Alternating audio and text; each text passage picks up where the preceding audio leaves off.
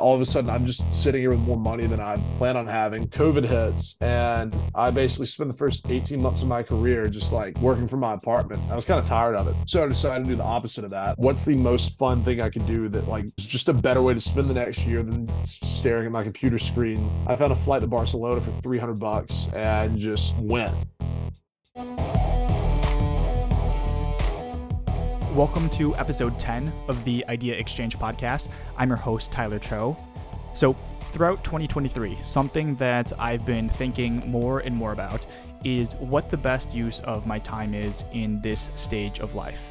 And what I mean by that specifically is up to this point, I have had a handful of different professional experiences working at an investment bank, working for a startup, working for a private equity backed firm undergoing a turnaround and so I've had a diverse set of experiences and have made great relationships in the process, and have also been able to financially set myself up well for the next decade. But the question I'm often asking myself now is at 27 years old, what risks am I not taking that I should be? That when I'm in my 30s, in my 40s, in my 50s, I would look back and, and regret not taking. And one thought experiment that sometimes I contemplate is what if I just took a year off to accelerate a lot of the personal learning that I've already been doing? Podcasting and meeting interesting people in the process, reading more thought provoking books, and ultimately just attempting to carve out a career path that more aligns with my personal interests. Well, my guest today, Jack Raines, did something very much like this a couple years back. After amassing enough of a financial cushion to quit his job for a year from trading stocks, Jack ended up traveling the world. In this episode, Jack breaks down the thought process and the backstory and ultimately explains how he's been able to carve out an incredibly interesting career at just 26 years old. Today, Jack is the editor in chief of ExecSum, a daily financial newsletter with over 260,000 readers. He is also the author of Young Money, his own newsletter, where he blogs on financial topics and shares that with over 40,000 readers. And he's doing both of these things while also being a student at Columbia Business School. He is currently a second year MBA student. If you are on X and are interested in finance and the markets, you have probably already come across some of Jack's content. And if you haven't, I'd highly recommend you give him a follow. His handle is at Jack underscore Raines, and that's R A I N E S. With that context, please enjoy my conversation with Jack Raines. So, Jack, I'm excited to have this conversation. One, because I've read a handful of your pieces on Young Money in the past and also really enjoyed some conversations that you've previously had with some other podcast hosts. But maybe like as a starting point, if I look at your background, it's pretty interesting because it seems like you had like a pretty traditional background in terms of like studying finance and, and Spanish and then getting like a traditional job. And then like there's some sort of break that happens in like that career trajectory where you decide to just like leave your job or I don't know if you quit or what the dynamic was, but then kind of take a year long backpacking trip, which seems like it kind of spawned you into like this whole different realm or universe. So can you just maybe talk about like that that process of like what what happened there? Yeah. So yeah, I would say I had about the most traditional path possible. Studied finance and Spanish, like you said, graduated, got a job working in corporate finance in Atlanta and then the plan was do that for like three years and go to business school. For context, I'd gotten into business school at Columbia out of undergrad in the spring of 2019. Typically for business school, you work a few years and then you reapply. Like you apply to business school and you're like 25, 26, go back to school, graduate with a higher paying job, whatever. Columbia had a unique like deferred enrollment option where you could apply when you're 22, senior year of college. And then if you're in, you still have to work like two to five years but you're already accepted. So it was pretty nice having that on the back burner. So like my like trajectory at that point was work, get a promotion or two, go to school, and then the like I think I put on my application I wanted to go into banking or consulting because I knew they recruited heavily out of Columbia and would probably be the like smartest things to put on there to get in. But those I would have probably done one of those two industries, the high paying, good companies, whatever. Yeah, I mean, I honestly just got lucky kind of gambling on the stock market during COVID and made a lot more money than I should have. Like when you're budgeting off like a 60k salary, I was I was already planning on like I had this idea going into it like oh cool I can travel the year before business school and or travel the summer before business school for like 3 months then go to school get an internship the following summer and then work after but that was based off a budget of like saving like a thousand bucks a month or whatever then you make a couple hundred grand trading stocks we can go a little more into that later if you want to um, yeah. but all of a sudden I'm just sitting here with more money than I plan on having and I was also so sick of the whole I started working in February 2020, right? So COVID hits and I basically spent the first 18 months of my career just like working from my apartment. I was kind of tired of it. So I decided to do the opposite of that. I was like, well, I've got enough money that I don't like I've got more money than I would make if I kept my entire salary for the next year. And so I don't need the money. And I know I'm going to business school in a year. So it's not like this really messes up my career trajectory. What's the most fun thing I could do that like is just a better way to spend the next year than staring at my computer screen, like doing spreadsheet work. I found a flight to Barcelona for 300 bucks and just went like a month and a half later. And yeah, insane, insane. So let me, let me go back before we kind of pull on that thread a little deeper. Like even at, at university. So if you're doing the, these schools they have like the two plus two programs or whatever right and if you were applying and got into columbia's like you must have been a pretty like academically inclined and accomplished individual in undergrad. How how would you describe yourself as a student in university? Yeah. I took I took school really seriously. Mercer University is a great school, but it's not a like it's not like going to Duke or Vanderbilt or Georgia Tech or like higher level like one of the Ivies or Stanford or Chicago where everybody knows the name and just from where you go to school you can you'll be competitive in any job process like Mercer was a good school. I got like I I loved Mercer. I got a great education there. McKinsey and Company doesn't recruit from Mercer, right? So I knew off the rip I would need to be at the like like top percentile of uh, my class to get more competitive jobs. And then I realized too, like once I started thinking, oh, I might want to do business school at some point, and then I found those deferred enrollment things. I was like, I, would like I'm close to 4.0 GPA. I had a I had a 399 actually. I made one B plus, and I'm still pretty annoyed about that. But I I scored well on the GMAT, and then that that was the biggest thing. Like playing football helped because I had an application that stood out a little bit. But yeah, I did well on the GMAT, which is like the standardized test for business school, and had a good GPA. But I, I knew I needed to be a like one of the top applicants out of my school to have a shot at better grad schools, better jobs. So yeah, I put I put academics on a pedestal a lot more in undergrad than I do now, probably. And so, I mean, you said that the part of the thinking in the application was like, hey, these people at Columbia want to see people who are going to go into banking or consulting or do some sort of top top tier job, uh, but you don't go that route immediately out of graduating, right? So, right. what was the what was the thought process there in terms of first job opportunities? The like the type of the type of companies that recruit out of Columbia just don't recruit out of Mercer, right? Like the like the higher end jobs. I take that back. I have one friend from Mercer who went into investment banking out of undergrad, but that was the exception, not the rule. Like he was a Rhodes Scholar finalist, like was on the tennis team at Mercer. Like he was so, he was the like pinnacle of achievement that you could have from Mercer University. He got a job in banking. He was trying to get a job in banking from his like freshman year of college, right? Like that was his thing. If you were just like applying for jobs without being that meticulous about it, there were good jobs, but it's like financial analyst at Delta, UPS, Home Depot, Norfolk Southern, like a lot of the like southeastern based companies, especially Atlanta. So I got I applied to a bunch of jobs in Atlanta and then in Washington D.C. because I'd interned there for a congressman the summer before that, and like I got a decent paying job for UPS in Atlanta. And I, like there was no specific thing that was oh I have to get this one job. It was like I'm applying to 50 things and 20 of them I'd be happy with. And this was one of them. So I figured, yeah, I'll go do that. I can, but I, because I knew I was going to business school, I didn't care that much about what I did because I knew I would use business school to pivot into something else. Yep. And so during your time in undergrad, so right now you do online writing. You're yeah. known for some of the satirical work that you you do. You you put push newsletters on like finance and money, among other topics. Yeah. Were you doing anything creative at your time in undergrad? Were you on on Twitter at all? Like, what was the what was the dynamic when you were when you were? So I was I was on Twitter. I wasn't really posting that frequently. This is a pretty niche thing, but like college football coaches love Twitter. They like recruit athletes on Twitter. And kids post their highlights on Twitter to get a following. So like most of my Twitter following then, and I still probably have a lot of them now, were like college football coaches who were recruiting. So it's kind of funny that it's gone from that to like finance, media, writing, all that stuff now. I wasn't actively like posting. I like I wasn't an active Twitter poster largely because I wanted my social media to like be a, a football thing.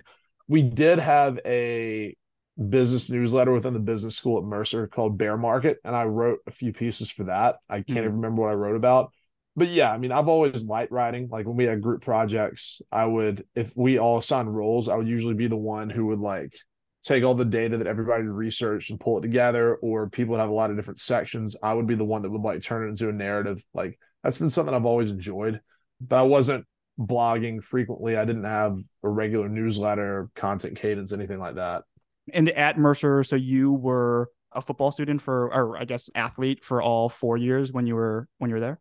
Yeah, I actually did four and a half years. I graduated in May 2019, but with college athletes, you get you have five years to play four seasons. And my freshman year, I was redshirted, which means like if you get redshirted, it means you only practice that year, but you don't play. And it's hmm. pretty common, especially in football, for a lot of the freshmen to get redshirted so they can develop, put on more muscle for a year. And you'd rather have a kid playing at 22 or 23 than 18 or 19, all things being equal. So I did that. And then like that semester, I took four classes, but I already graduated. So I took them pass fail, no pressure. So it was that was a fun semester. But yeah, four and a half years. But overall, like in terms of balancing, so you you were majoring in finance and Spanish, and you were a student athlete. I mean, you, you had a stellar GPA. Was that like it must have been pretty wild in terms of responsibilities and stuff like that? I was I was fraternity president too, which is the toughest job out of all of them. I don't know. I I feel like you have a lot of free time in college, even if like you're a student athlete and doing all this stuff. I don't think a lot of college students realize it at the time because it feels like you're so swamped, but that's because all you've ever done is school. Some people work too, and then like people will do summer internships, but a lot of college kids like just do school. So, okay, if I'm practicing or doing football stuff 20 hours a week, then fraternity stuff five to 10 hours a week, that I would be doing anyway, because that's kind of just hanging out with your friends studying some outside of class, but not like a crazy amount. Like, I don't know, all of it cumulatively, probably 50 hours a week. But a lot of that is stuff that I would like some of the football stuff. Like, I still go to the gym now, right? Like, that workouts and stuff replaced exercise time now. I think most people, especially before they start like actually working, working, can put a lot more stuff on their calendar and manage it because we're pretty good, like as humans, at navigating. Like if you have a deadline, you'll get it done. If you have responsibilities, like most people are good at doing the stuff they have to do. It's just they overstate how long it's going to take them to do stuff. Like we're very good under deadlines. So getting back onto the narrative of how you eventually take this kind of like nine month long trip across the world like you you graduate from mercer in 2019 yep. and then you start your your first kind of full-time gig what was what was the the work that you were doing and then how do you get into the whole it was like SPAC trading that you were you were doing yeah. if i remember correctly so i like i was a financial analyst at ups and I feel like most financial analyst jobs at most companies are pretty similar at the lower levels. It's when you get higher up that you are kind of driving the ship that that's where it really gets more niche. But it was a lot of like analyzing profitability trends and trying to forecast, okay, seasonally fuel costs do this, or we know that we're going to have to renegotiate union contracts in this quarter of this year. So trying to forecast what our expense side is going to look like to see what our profitability will be. Honestly, it probably would have been fairly interesting work if I'd been in the office, but I spent four days in the office and then we went remote. And it's like when you don't really get to develop that like camaraderie with your team, you don't know anybody. UPS used to do a thing where new hires would get to ride around in a truck with one of the drivers for a day or go to some of the packing facilities. Like they really want to integrate everybody in the company. And I think I would have enjoyed that a lot. I didn't get any of that. Like a month before COVID, they had just started that January of like letting people do one to two days remote if they were the manager level and above. So UPS had already started kind of integrating some remote stuff, but like the onboarding materials weren't remote. Like all of the, I wasn't fully into the system where I had like a VPN and like a login thing for my laptop when all this hit. So I was kind of just treading water for two weeks, just waiting to be able to work basically and it became a lot of like doing tasks this and that like I would sit in on stuff with my supervisors and managers, but you're not really sitting in on the stuff with them. You're on a Zoom call watching their screen. So I just I missed a lot of the like social bonding aspect of the office, which made it kind of a drag. Hmm. Okay. And so the the actual dabbling into to SPACs and yeah. like trading trading stocks and stuff like that and actually doing quite well. When when did that start? Was that that was after you were starting at U, U, UPS and were there for a little bit of time? The first start was I remember this is this is such a like this is so screwed up. We didn't end up doing it, but my best friend in college was the treasurer of the fraternity when I was the president. We didn't have that much money and we joked about I forgot what the trade was. Like I think it was one of the weed stocks, like Canopy Growth. Like oh, like Canada's talking about legalizing weed. Like what if we put fraternity money in that? And then the stock like four x that year, and I was sitting there thinking, damn, we probably should have done that. That would have been illegal, and I'm glad we didn't. But you know, when you're 20 or 21, it seems like a pretty good idea. Yeah. So then I graduate from school and I'm home applying for jobs that like December and January. And at this point, Tesla was starting to go nuclear. This is pre-COVID, but Tesla and then Virgin Galactic, the spaceship company, both just like started going nuts in December. And I found Wall Street Bets, a Reddit forum where people talk about making degenerate trades, and you're seeing people like turning 10k into 230k to 300k, whatever. So I was sitting there thinking, wow, this is insane. So I started like a couple of thousand dollars in a Robinhood account, like trading stuff here and there and I was actually tracking it all in like an Excel doc on my computer. And like I'd made, I mean, I thought I was a genius, probably not, but I'd made like a couple thousand bucks and thought it was interesting. So then COVID hits, and like I don't really know what's going on, but the market is insane. And I was like, once we were like talking about going remote for work, I was sitting there thinking, damn, like the market's going to take like everybody's doing this. Or it was it was the week it was the week before i started work i put on a pretty big short position. I bought a bunch of puts on the s&p 500 literally just thinking the market was going to like get cut in half. And i turned 10 grand like that first week of work i turned 10 grand into like 30 grand. So Jeez. then we go remote and i just made 20 grand in a week while my paycheck is like a thousand dollars. And in my head i'm like extrapolating that and i'm like oh i'm the next michael burry. I can just keep doing this forever. Because i was 22 and i was an idiot. So I decided to like put all my money shorting the S&P 500 again on the day that the market bottomed on March 23rd. Yeah. And then I lost I went from 30 grand back to 10 grand in like 2 weeks. And that was my first lesson and this is probably gambling not investing. So, I initially learned from my lesson and I was like, okay, I'm just to put money in like a Roth IRA and chill. So, I put like six thousand dollars or whatever the max contribution was my Roth, and I was like to buy an index fund and never think about it.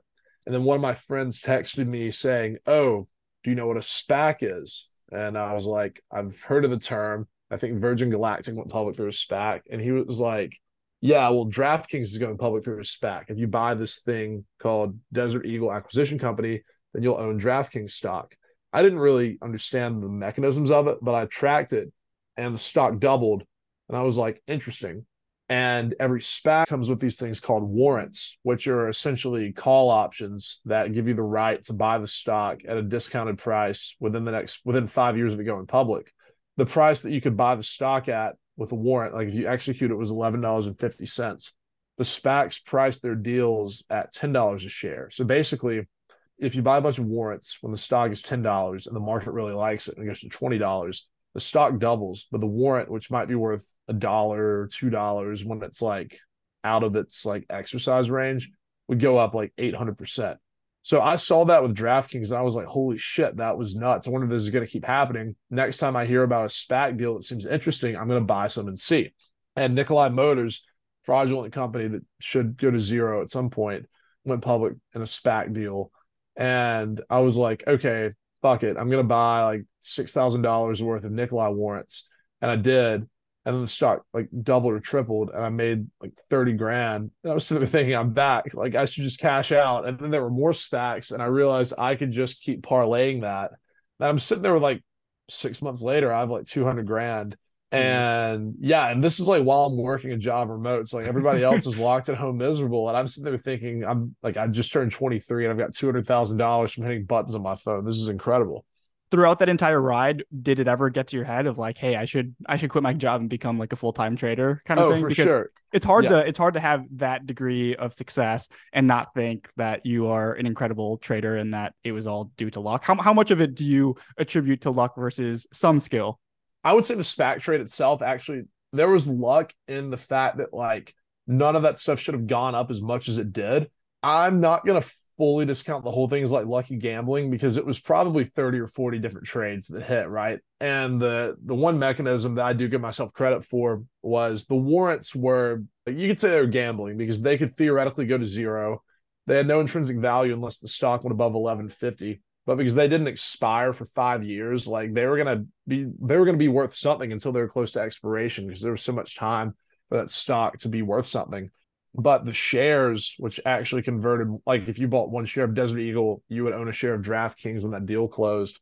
They like like SPACs are essentially bank accounts that are publicly traded. If you buy shares in that, like a ten dollars share, there are ten dollars in that bank account associated with your shares. So if you own shares in the SPAC, you can redeem them for ten dollars cash. If the stock the stock price could go to twenty or thirty before the deal closes, people really like it and think it's undervalued, but you can still get ten dollars back. So like once I'd gotten up to one hundred fifty thousand dollars, I started only buying SPACs that were under twelve dollars, where I knew I could get ten dollars back at any point. So like I was never risking more than twenty percent on a trade, ten percent if I was good at it. And I would sell every time they got above fifteen.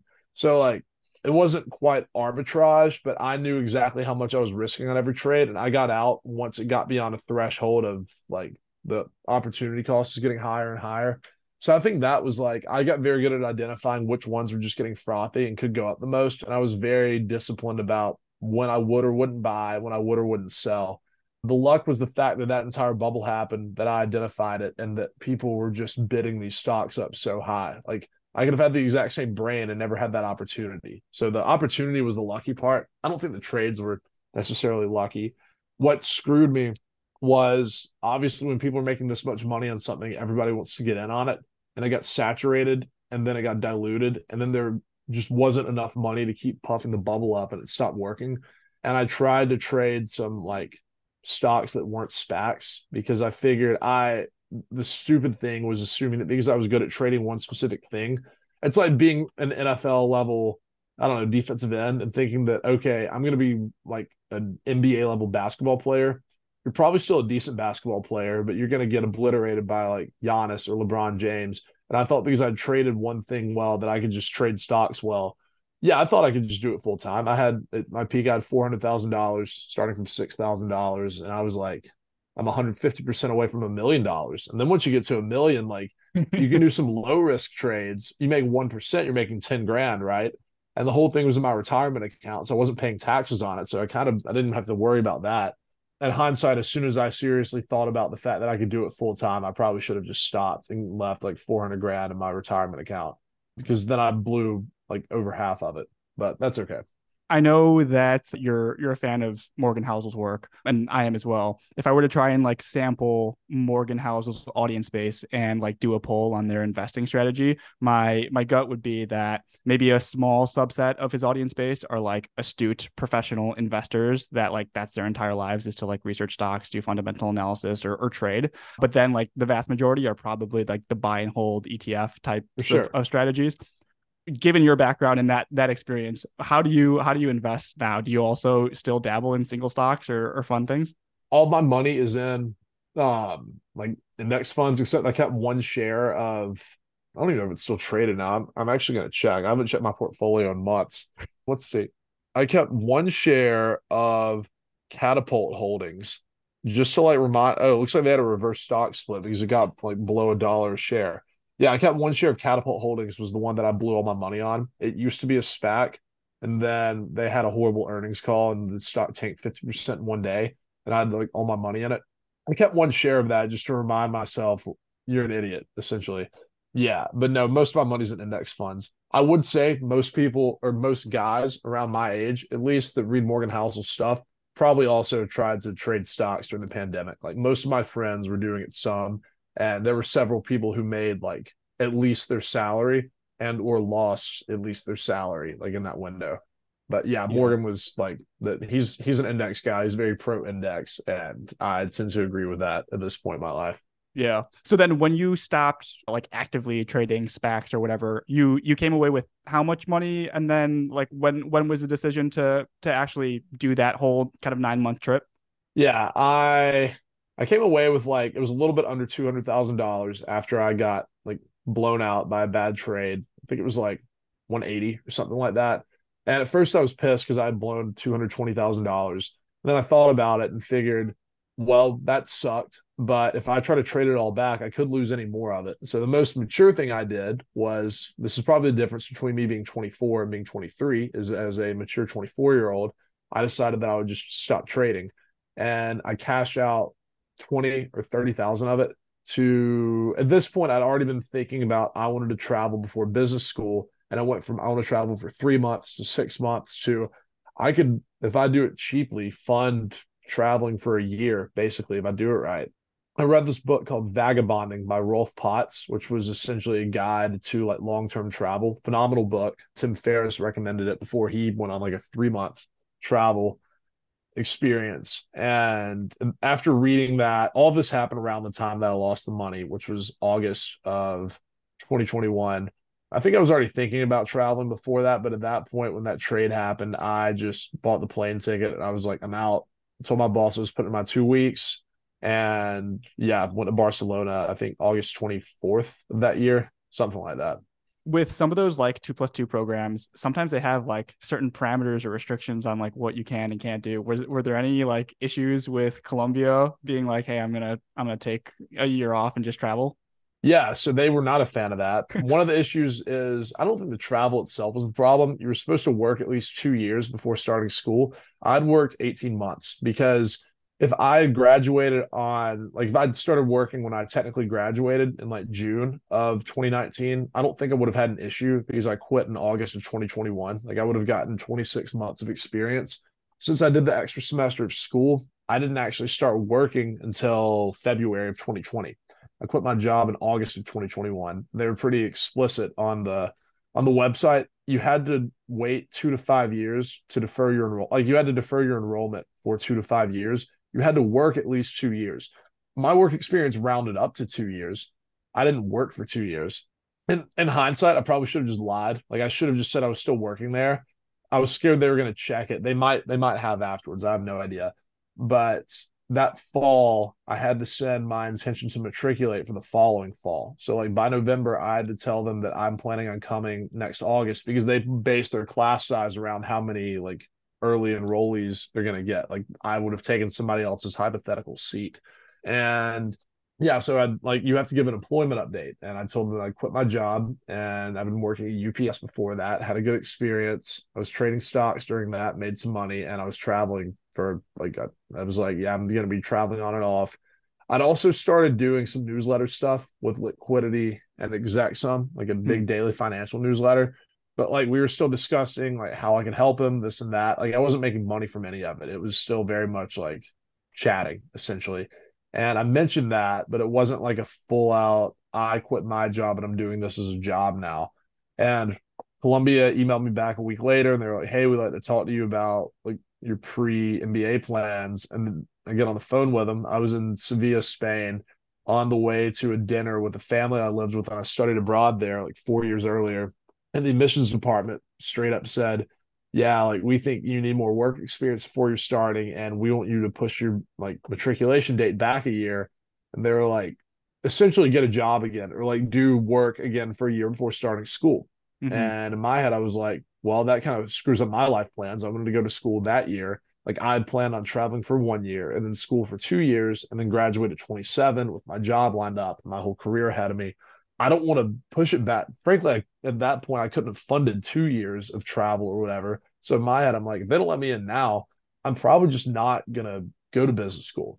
So I paused for a second and then told the woman from admissions, I was like, I was like, is this a like set in stone decision or can I like appeal this or at least like ask you to reconsider? And she was like, as of right now, we wouldn't let you in we're open to like further discussions. And I was like, okay, give me like two days to send you a like more thoroughly written email that actually fully articulates my position because frankly the employment update I sent was like one paragraph, right? Like it didn't give a lot of context. They probably thought that I was just a 24 year old who hit the jackpot on the stock market and was just backpacking Europe and drinking and partying a lot. That's exactly what happened. But there was like some some method to the madness. So I sent a 3,000 word email fully dictating my thoughts on the whole thing. And then also, they said the issue was like not getting enough relevant work experience. And I included a point that probably half of the entering class was getting zero relevant work experience during COVID, just pretending to work. The only difference was I told the truth about it. And anyway, they emailed me back and they were like, okay, yeah, we're going to let you in. So that was cool. I'm, I've enjoyed business school a lot. So I'm glad that I did end up going and glad that I was allowed to incredible. I mean, I, one of the things that I've been engaging in is these things called like learning sprints, where I'll take mm-hmm. like a domain where I feel like I'm inadequate in and compile like 10 to 15 of the best books recommended by other people. And one of the ones that I'm doing right now is on like marketing and advertising. And something that's been more and more obvious through the past like five plus years of having work experience is how powerful being able to write well and then ultimately like sell in person is yeah. and it sounds like that's kind of what you were able to do in terms of interacting with the admissions office was make like a very strong case. Whereas maybe had you not been as persuasive that that very well might not have been the the same situation. Oh 100% i my grandma still thinks it's the best thing i've ever written and i've published 250 blog posts since then. But i agree with her. That that's the one piece of writing that's had the biggest impact on my own life. Like the hmm. entire trajectory of my life is because here's the thing by last fall, I hadn't quite hit an escape velocity on my writing stuff, but I was close. Like I was, even after getting in, I was contemplating not going because I didn't even know if business school would help. It hmm. has been very useful and valuable to me. So I'm glad I did. If I was contemplating going this fall, probably wouldn't have because I'd gotten to the point that like I was making a decent living from my stuff. I'd met people who liked it. Like I had a lot of people interested in working with me, reading my stuff, this and that. I wouldn't have seen any value in it. It still would have been valuable. I just wouldn't have seen it before I got there. And I probably wouldn't have gone. And like love business school now. Like some of my best friends are there, best experiences. Like it's been awesome. So and so when did you actually start writing like financial stuff online? And was that the entire like thesis of like, hey, I'm I'm a decent writer. I think that I could build an audience around the type of content that that I'm producing. Like, I guess what were the initial thinkings when you were first writing online? When I decided I was going to travel a lot, I even though I had some money saved up, I wanted to make some money while I was doing it. And probably three or four months before I made that decision, I Googled how to make money writing about stocks because I was just trading stocks all day. And I was like, I, I like writing. Could I do this? And I saw that Seeking Alpha was paying, they had like a a contributor payout thing where they would pay you a flat fee of $40 per piece about a specific company. And then based off of page views and some other stuff, there was like a variable upside to it. So I figured, okay, let's, I could probably make a hundred dollars a piece. I could probably write this in two hours. It's $50 an hour. I don't like, I don't know if I have some downtime during work that's drinking money on the weekend. I could get dinner with that. Who, who knows? And I got pretty good at like churning out some stock articles. Every single stock I wrote about is down like 80% since then because most of them were SPACs or former SPACs. Yeah. But because I was reading about them so much, it was like I didn't really have to research them. Like I knew all their financials going into it. So anytime they would have like randomly, if there was a stock that a critical mass of people were following that nobody had written about in a while, they would pay more money for those because a lot it would go to a lot of people's inboxes who'd signed up for it and they they probably monetize through ads or something i don't know. But i would kind of target like if there's a SPAC that they're paying double for i'll write about it which is a weird incentive structure because it incentivizes people who know like i didn't know anything about barkbox a direct consumer pet toy food company but i could write something that sounded like i knew a lot about it and i would make $140 for writing it so I'd written those and I was writing some finance satire for a site called Hard Money. And then I applied to Morning Brew, uh, collaborative fund. Morgan Housel's fund was looking for like someone to work kind of under him, kind of under their CEO and like writing research role. They didn't end up actually hiring for that. But I applied to like 10 different things, got zero of them, and figured, well, I'd probably, for Morning Brew specifically, I just didn't have enough writing experience. And I figured I'll just write my own finance blog for like a few months prove that I can write well, and then reapply. And that was the whole point. Then I found out that I actually like writing my blog a lot. And that was when I saw that Litquidity, this big finance meme page on Instagram and Twitter, had like a massive newsletter with 100,000 readers. and I saw their ads on it. And I was like, I wonder if I could just work for him because I was at a point where I didn't have a journalism background and probably wasn't going to get hired as a staff writer for like a true media company. Hmm. But if this dude was making money selling ads on a newsletter and he was an anonymous finance meme page, he definitely didn't have a full HR process. And I thought his content was funny. So I was like, maybe I'll just DM him, say I have a finance blog, see if you need help with the newsletter. And he started paying me like 500 bucks a week to help edit his newsletter. And since I was just hostel hopping in Europe, I was like, this is just the coolest gig ever. But yeah, the whole thing started with I just wanted to write long enough to prove that I could to apply to work for Morning Brew or somebody. When I saw that Litquidity made a legitimate business out of his newsletter, I was like, I could just do this mine. So why would I go write for somebody else when I could just get my blog bigger and bigger and bigger and just own that asset, which is how I look at it now. You I think maybe recently, or uh, I don't know if it was a couple ma- months back, spoke about like or wrote about infinite games, right? Playing yeah. finite and infinite games. And I feel like familiarizing yourself with the internet and the opportunities that the internet unlocks just to connect with people and to build your own business and even the types of communities that can emerge that just aren't possible in the physical world. Like you had a firsthand seat at kind of seeing that that through, right? It's just like the unlocking power of the internet. Was it pretty obvious to you like early on the the potential and the reach that your writing could could do or are you even still like constantly surprised by like what the internet unlocks? Both. I knew I knew pretty early. I didn't know what it was going to turn into. Like I hadn't thought about what the end game was with it. Around the time I was going to Columbia, I was still considering, okay, do I need to recruit for certain jobs or this or that? But it wasn't until halfway through my first semester where I figured I should double down on this at least through fall of my second year. And then if I don't feel comfortable with my career prospects or like earning potential, I can always pivot after that. But I just I saw the people who had big followings had either monetized well through selling ads or just leveraged it for good opportunities. Like Josh Brown runs, uh, he's the CEO of Ritholtz Wealth Management. Mm-hmm. And he got his start. He was 31 and just started blogging about finances. That was during the great financial crisis all this stuff. Ended up meeting people through that, got a TV contract with, I think, CNBC through that, built his whole career off a blog and had no idea where it was going to go from there.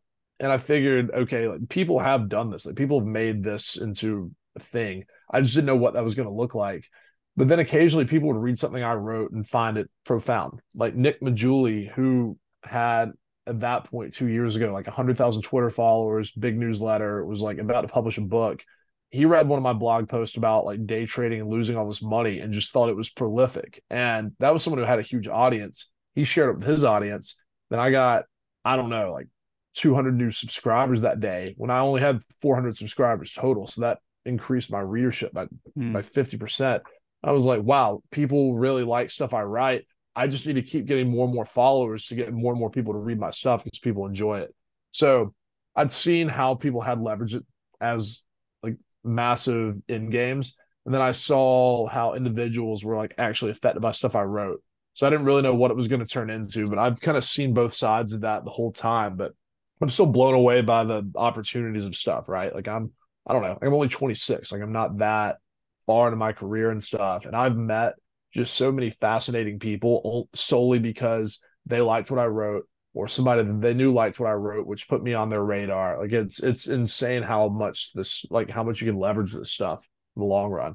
And in terms of even positioning yourself to be able to take certain risks, so the money that you had made from trading stocks and that you had saved up, and then also the fact that you had kind of this deferred, you know, business school opportunity kind of in the bag, those kind of mitigated the risks of you taking like a nine month long trip do you do you think if those two things weren't in place that you still would be willing to to give something like that a try?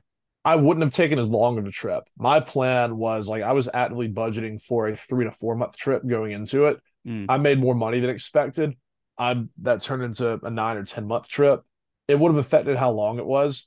Even if I wasn't going to business school, I think I would have worked one extra year. And then when I was looking for another job, would have taken a trip in the middle no, the the finances and the career stuff definitely alter your ability to do certain things. But at the end of the day, if you're in your 20s, don't have kids, don't have a wife, like don't own a house, you don't have that many obligations. When your rent is up, if you want to quit your job, like you can go back on your parents' health insurance for a year if you need to. Like there's until you turn 26, if you don't have any legitimate responsibilities, you could live a zero cost life. Like you could go just work at a hostel where they give you like board and food and have a very cool experience for six months and it doesn't cost you a thing.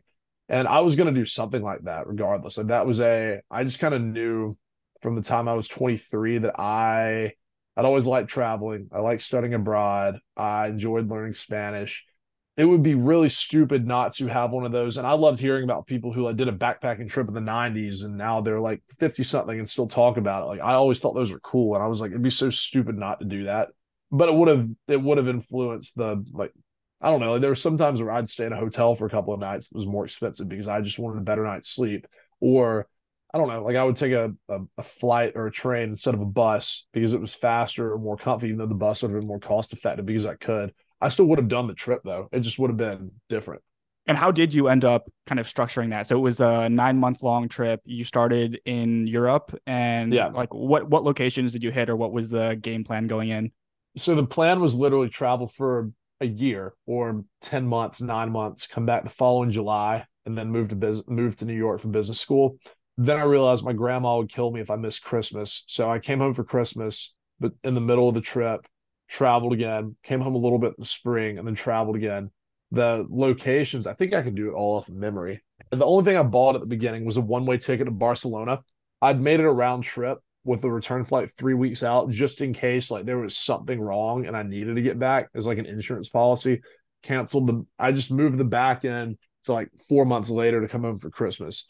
But I, I I booked a flight to Barcelona and a room in a hostel in Barcelona for like five days. And after that, I figured I would figure it out when I got there. My initial plan: take the train around Spain, go into France, and then either up to Amsterdam or over to Italy, but basically work west to east probably go skiing in like Austria and then fly back or go see the Northern Lights in wintertime and fly back. I met two Americans that were from Seattle, like my first day there, that were my age, super cool guys. And they were going to Prague four days later.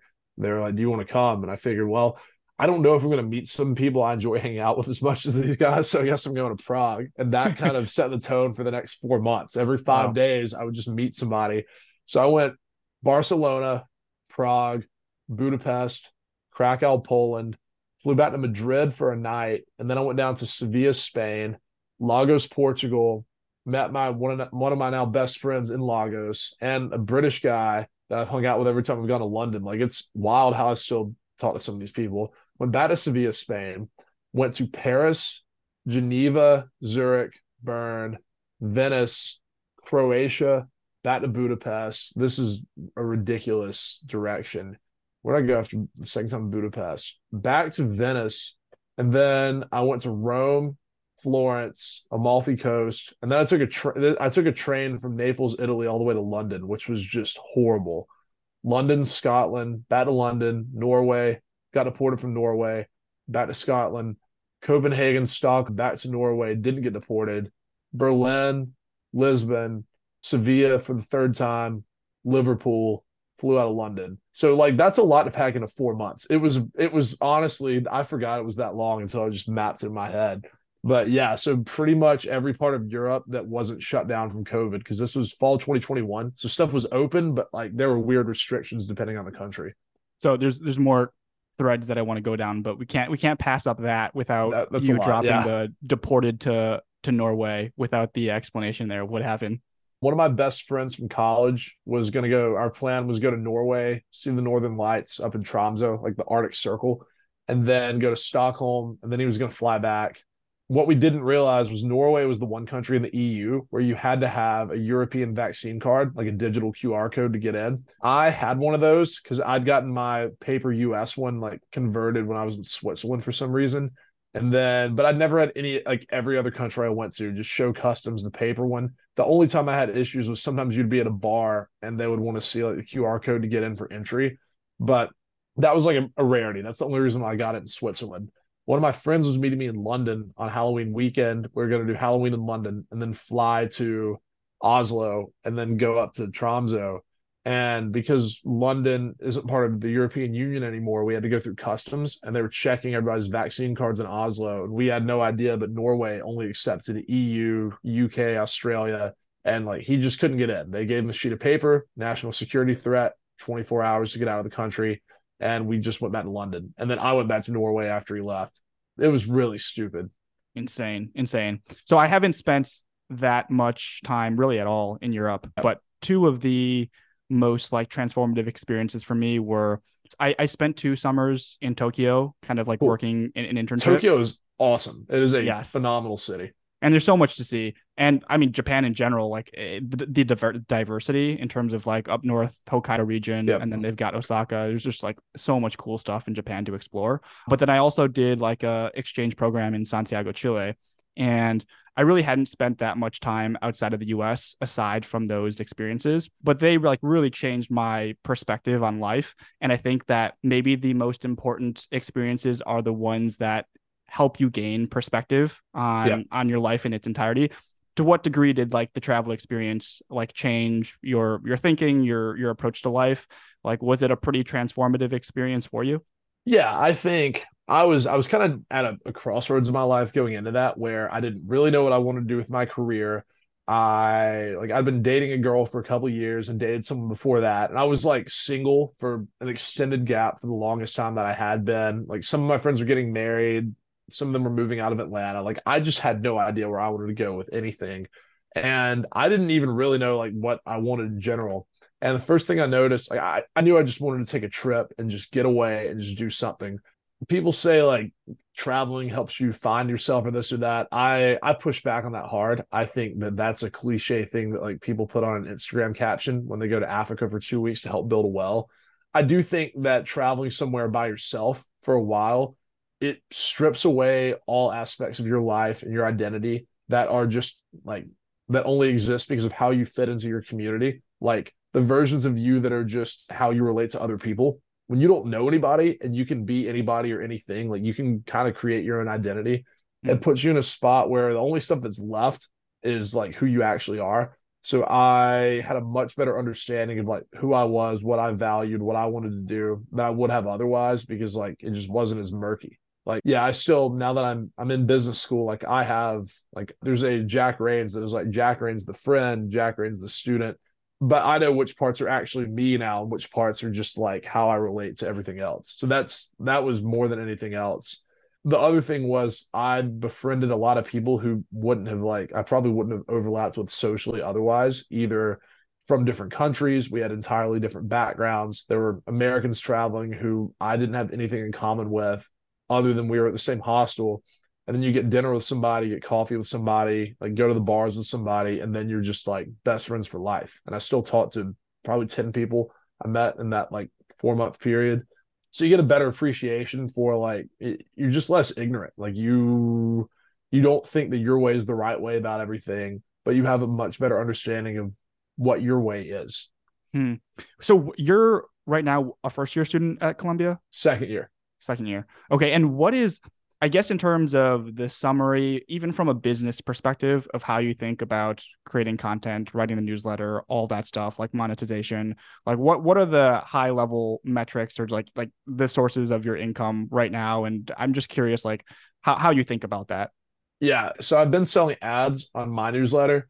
I thought I kind of extrapolated in my head that one to one the like payouts from ads would scale with my newsletter. So like I don't know. I was making like I'm not gonna go into like all the numbers numbers because some of them are what other people are paying me on stuff and this and that. But mm-hmm. like my the ad rate that I was getting around like 10 to 15,000 subscribers hasn't changed that much. Now I'm closing in on 50 because there's so many newsletters now and people are getting better at figuring out which newsletters are the best for their ads like mm. like finding more and more niche newsletters related to their products that it used to be oh you have 10,000 subscribers and a 50% open rate we'll pay you like i don't know a thousand bucks now it's essentially the same right unless you have if you identify like a niche that just hits with your audience cool my newsletter is kind of just my thoughts on stuff and like all sorts of people read it which is good for growing a newsletter if you just want people to read it. It's bad for monetizing that newsletter because you can't identify like five or six sponsors who are going to print money from it. So that has been. I'm trying to get away from that though. Exec Sum, which is the it's a much bigger. We have like 300,000 readers, and I'm the like editor of that newsletter. Like I get paid for that, and we send every we send stuff out like every day. and we have an ad on every send. So like that one monetizes better from the size of it and the quantity of like sending stuff. So I get paid from that. But I've done a lot of one-off consulting stuff, like social media consulting for like a lot of venture capital funds are trying to build out stronger social presences and this and that. So I'm working on a project helping one fund build out a newsletter like about the industries they cover, where they can also integrate like some of their own organic stuff, promote different events, different investments and that could be something I do full time after school, just depending on like how this goes. I just started a couple weeks ago. It's been a lot of like freelance projects like that. My ideal like landing spot would be having full freedom to still do my blog and exec sum, but having a full time role somewhere where it's like some level of content strategy and content creation, where I have like a lot of editorial freedom. So essentially, having like work writing where I'm helping some organization build their brand content, whatever, and then having my own blog that's completely separate, my thoughts. But I'd like to get away from like either not monetizing with ads on my blog or just finding a few like affiliate deals for companies I like. I ran an affiliate deal for a remote staffing company that like remote executive assistants, financial analysts, marketing help, and they paid like a pretty solid rate for sign up because people would sign these executive assistants like thirty thousand dollar a year contracts. Finding a few of those that I can just plug without having to source ads every single week would be ideal. But the revenue streams are my newsletter with ads, exec sum, which is indirectly through ads, and then like project work for other people, typically like content, social media strategy, stuff like that. I was listening to maybe it was a recent Tim Ferriss episode, and he was talking about kind of the state of podcasting as I listened to the same one. Did yep. you? So yep. I'm I'm curious about your take on like newsletters, which is like you got to the game pretty pretty early, right? Yep. And your following had grown pretty quick. Like, is there an aspect of like newsletter saturation that is uh, that exists and that like worries you at all about like future monetization of kind of the work that you're that you're working on? it doesn't worry me about I'm I'm at a point now where my scale is big enough that like I I have a decent number of opportunities. Like I'm not I'm at a point now where I can kind of pick what I want to work on.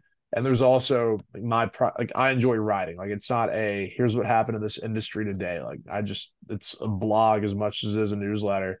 So there's a lot of opportunities that come with just being a good writer and people seeing that having scale and my social following is big enough now that like if you hired me for anything and I'm helping promote it, like I am a marketing asset just by existing, which is mm nice. But I do think there's been some changes. Like I think it's very difficult to build a massive newsletter with ad monetization as your primary business model because the payouts are just way lower now. And I think everybody sees that in the content game. More and more people are trying to monetize through subscription services.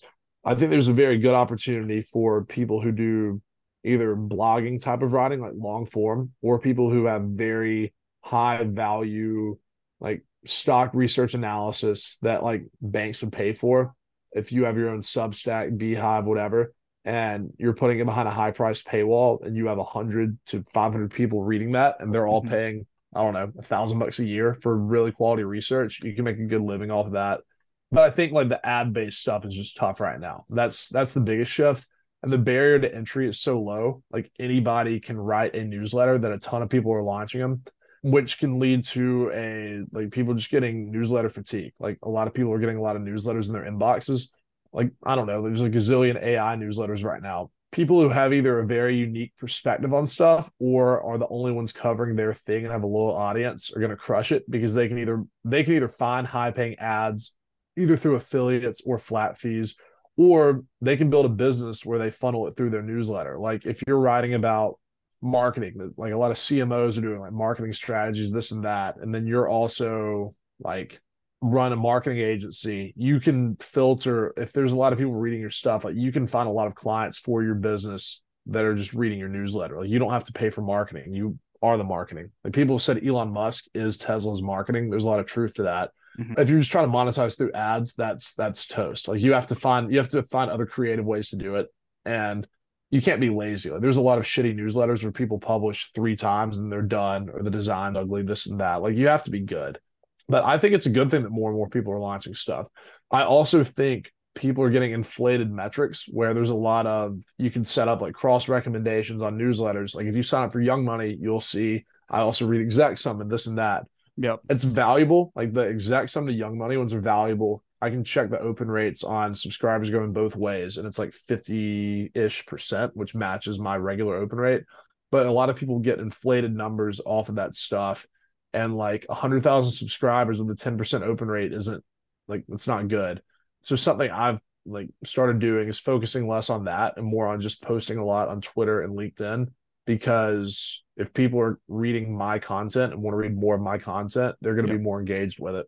What is your approach to writing producing content is it is it difficult for you at all to come up with ideas i no. mean you it seems like you're just like bursting with things to to write about has it always been that way i, I think i just have a, a pretty active mind like i love talking all the time so yeah. writing kind of it's another venue of me getting to put my thoughts out there, but it forces me to think stuff through a little better. Mm-hmm. Uh, but no, it's but it's all different stuff. Like I write a blog post every week or two about human behavior around their money or just stuff that I'm thinking about that can get pretty deep. But then sometimes I'll just see something really stupid on Twitter or LinkedIn and decide I can make fun of that with something satirical. And that's just like it's pretty easy to just because most of my like I write a lot of satirical stuff on LinkedIn. Not that much of it is novel. It's more so I see something going on and I'm like, that's really dumb. I'm gonna write something just dripping in sarcasm about that thing. So it's all influenced by something else. Or I'll have just a lot of it's just my opinions on like current events or stuff that's going on. But no, like I I enjoy the other thing is I just like writing. Like a lot of people think it's strenuous or boring. I I love sitting down and just grinding on something. How good have you gotten at predicting whether an idea will do well or not? You you recently, I think you had a on the whole open OpenAI saga had the the X post comparing the the cast to like Game of Thrones characters. Like when when you come up with these ideas, do you know which ones are going to hit, or does it surprise you?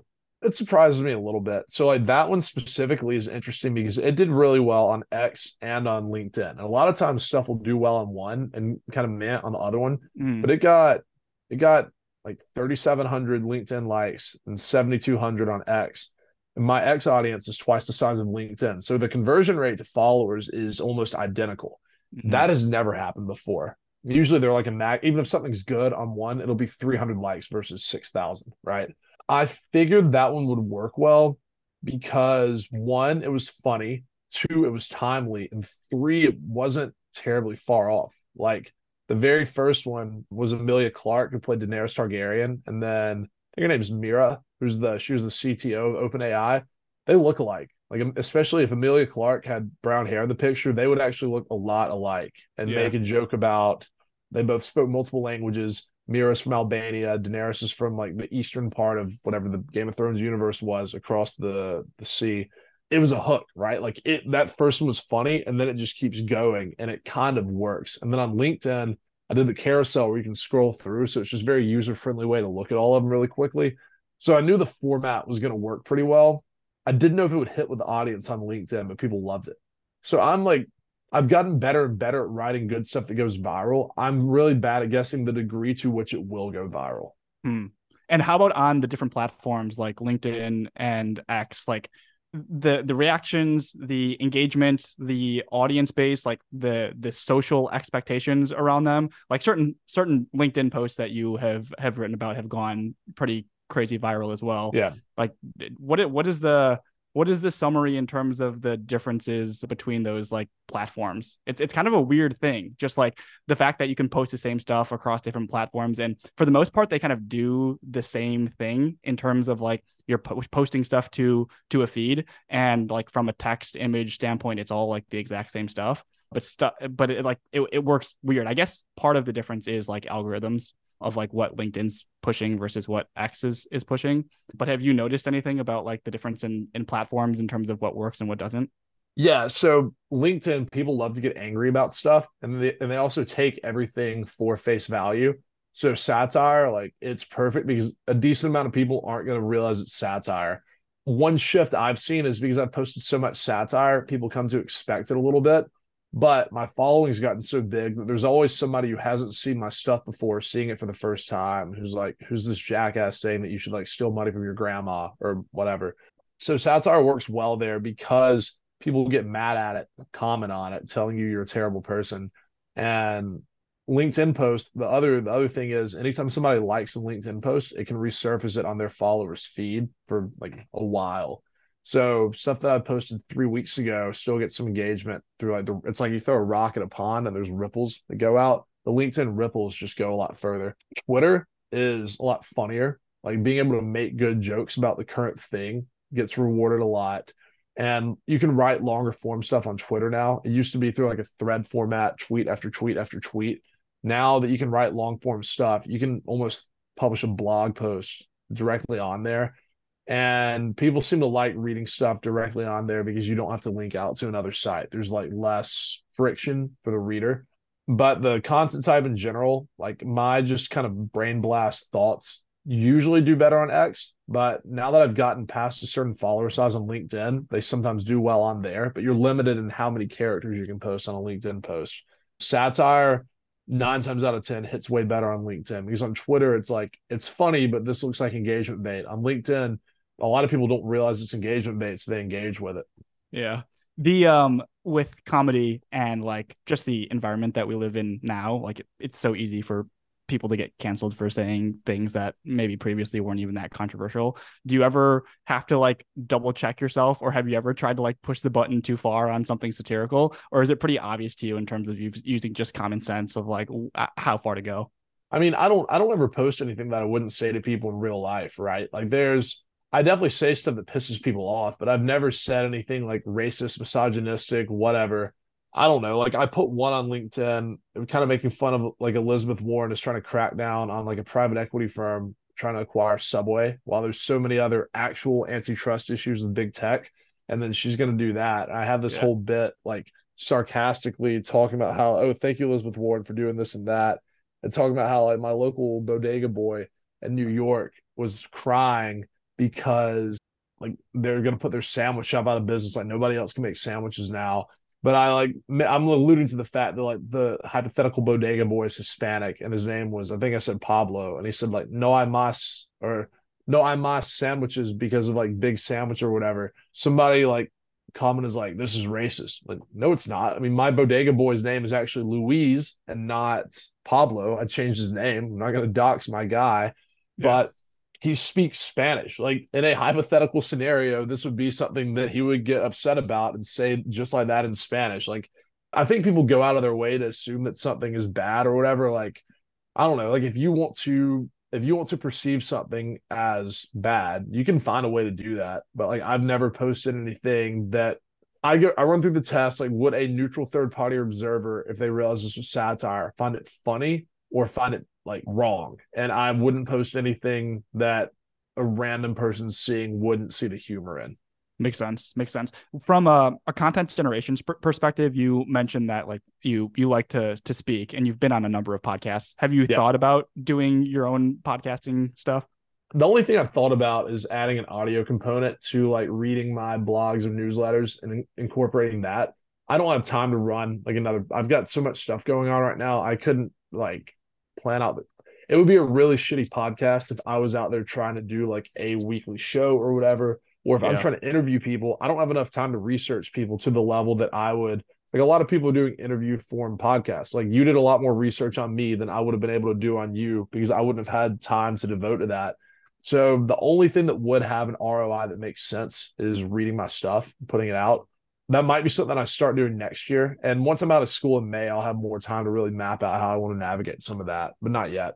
Cool. What what are your current plans? So I know even in scheduling, you made mention of like a potential book coming out. What are you able to to speak about that at this point? Yeah, it's like I don't have a book deal signed yet, but I do have like a couple of editors at different publishing houses who've reached out and like inquiring if I've like thought about writing a book and then it went from that to like you really should write a book to like we would love you to write a book. So i talked to a couple of my friends who have like signed book deals and this and that and like there's if you have a big following and it's a good book idea there is a decent amount of money in book advances. And on the flip side if you self-publish there's if the book does well you can make a lot of money in the royalties off of like self-publishing because you keep most of the profits. I honestly didn't even think about like i didn't think people made much money off of books but you can but I wasn't going to write a book just to make money. It wasn't until I had an idea for one to write about. And like I've had a lot of blog posts that have done well. That's like that whole kind of like how do we prioritize our time and money type of stuff. And it got to Yep. the point that I like you can only go so far as a writer if you're only publishing blogs and articles. You kind of need to write a book at some point to solidify yourself as a writer. So long story short, I've been working on a proposal for a book deal that I'm gonna I was gonna try to send out by end of year to some editors. Probably gonna push it.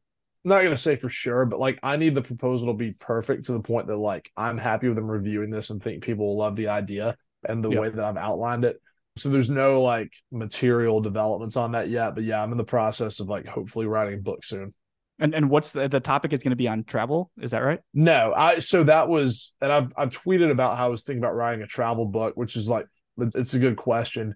I wanted to do that and I still want to do that, but I think travel is one aspect of like that's a thing that I prioritize in my life. I think there's a lot broader like people really resonate with the idea of kind of like taking control of your time and money to like build the life that you want.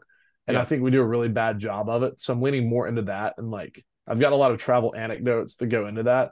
I would like to write a book about travel specifically at some point. I honestly just wouldn't want that to be like I don't want to just write one book. I'd like to write multiple books and I don't want to like almost over niche myself as a travel book guy by that being the first book, if that makes sense. So it's Yeah. like frankly, I think a travel book would do better if I wrote a book that wasn't about travel first. So I've rearranged that. So yes, that is still something I'd like to do, but that one's probably a couple years down the road. Very cool. Well, we're we're coming up on time here, and I did mention kind of at the beginning that I just let the conversation go where it may. So there were a handful of of topics or subjects that would have been fun to to talk about, but maybe once you get that book out, if you're up for doing another pod on the book and covering some other other subjects, would be great to have you on again. Oh, 100%. Yeah. Awesome. Thanks so much, Jack. Yeah, man. Thanks, Tyler.